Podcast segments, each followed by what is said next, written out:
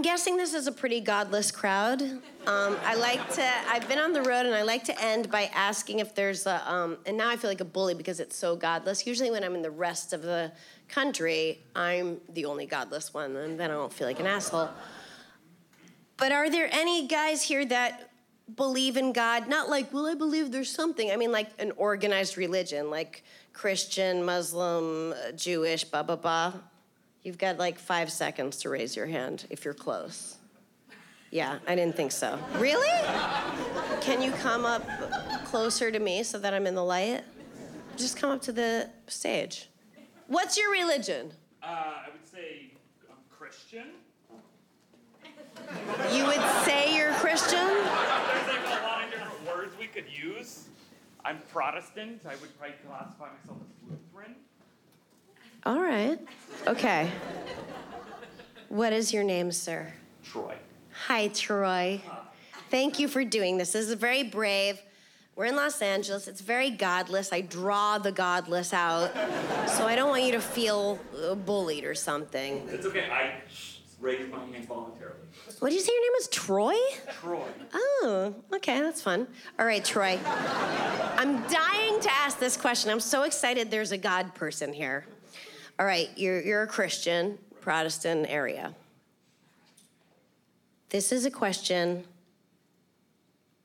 that I think should be one of the big questions, even. Okay, yes or no?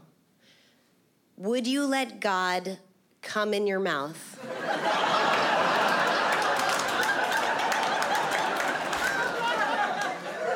No, no. No? Okay, go back to your seat. Oh my God, no!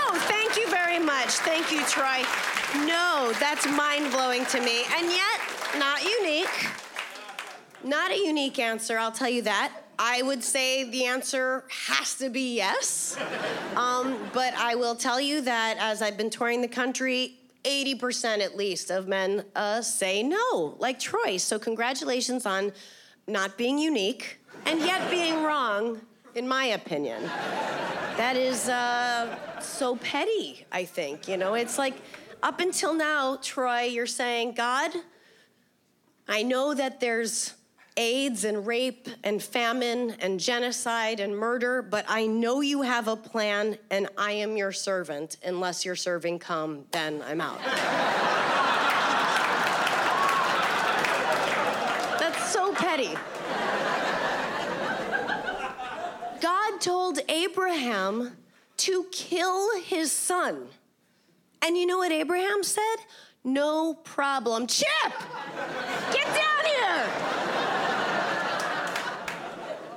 I know I didn't read the Bible, but everybody knows Abraham's son was Chip.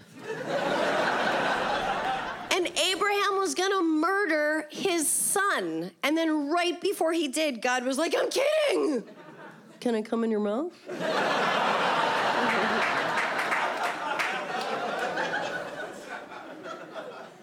Abraham's like, Is that a test of my faith? God's like, Sure, yes. and then God came in Abraham. This is turning into fan fiction, but God came in Abraham's mouth. And Abraham's like, Wow, I really thought that you were gonna stop at the last second, like you did with the killing my. Or I guess it'd be like, all I did was a killing my. God's like, I work in mysterious ways. Watch Sarah Silverman, A Speck of Dust, only on Netflix. And be sure to follow us at Netflix is a Joke on Instagram, TikTok, YouTube, Facebook, and Twitter.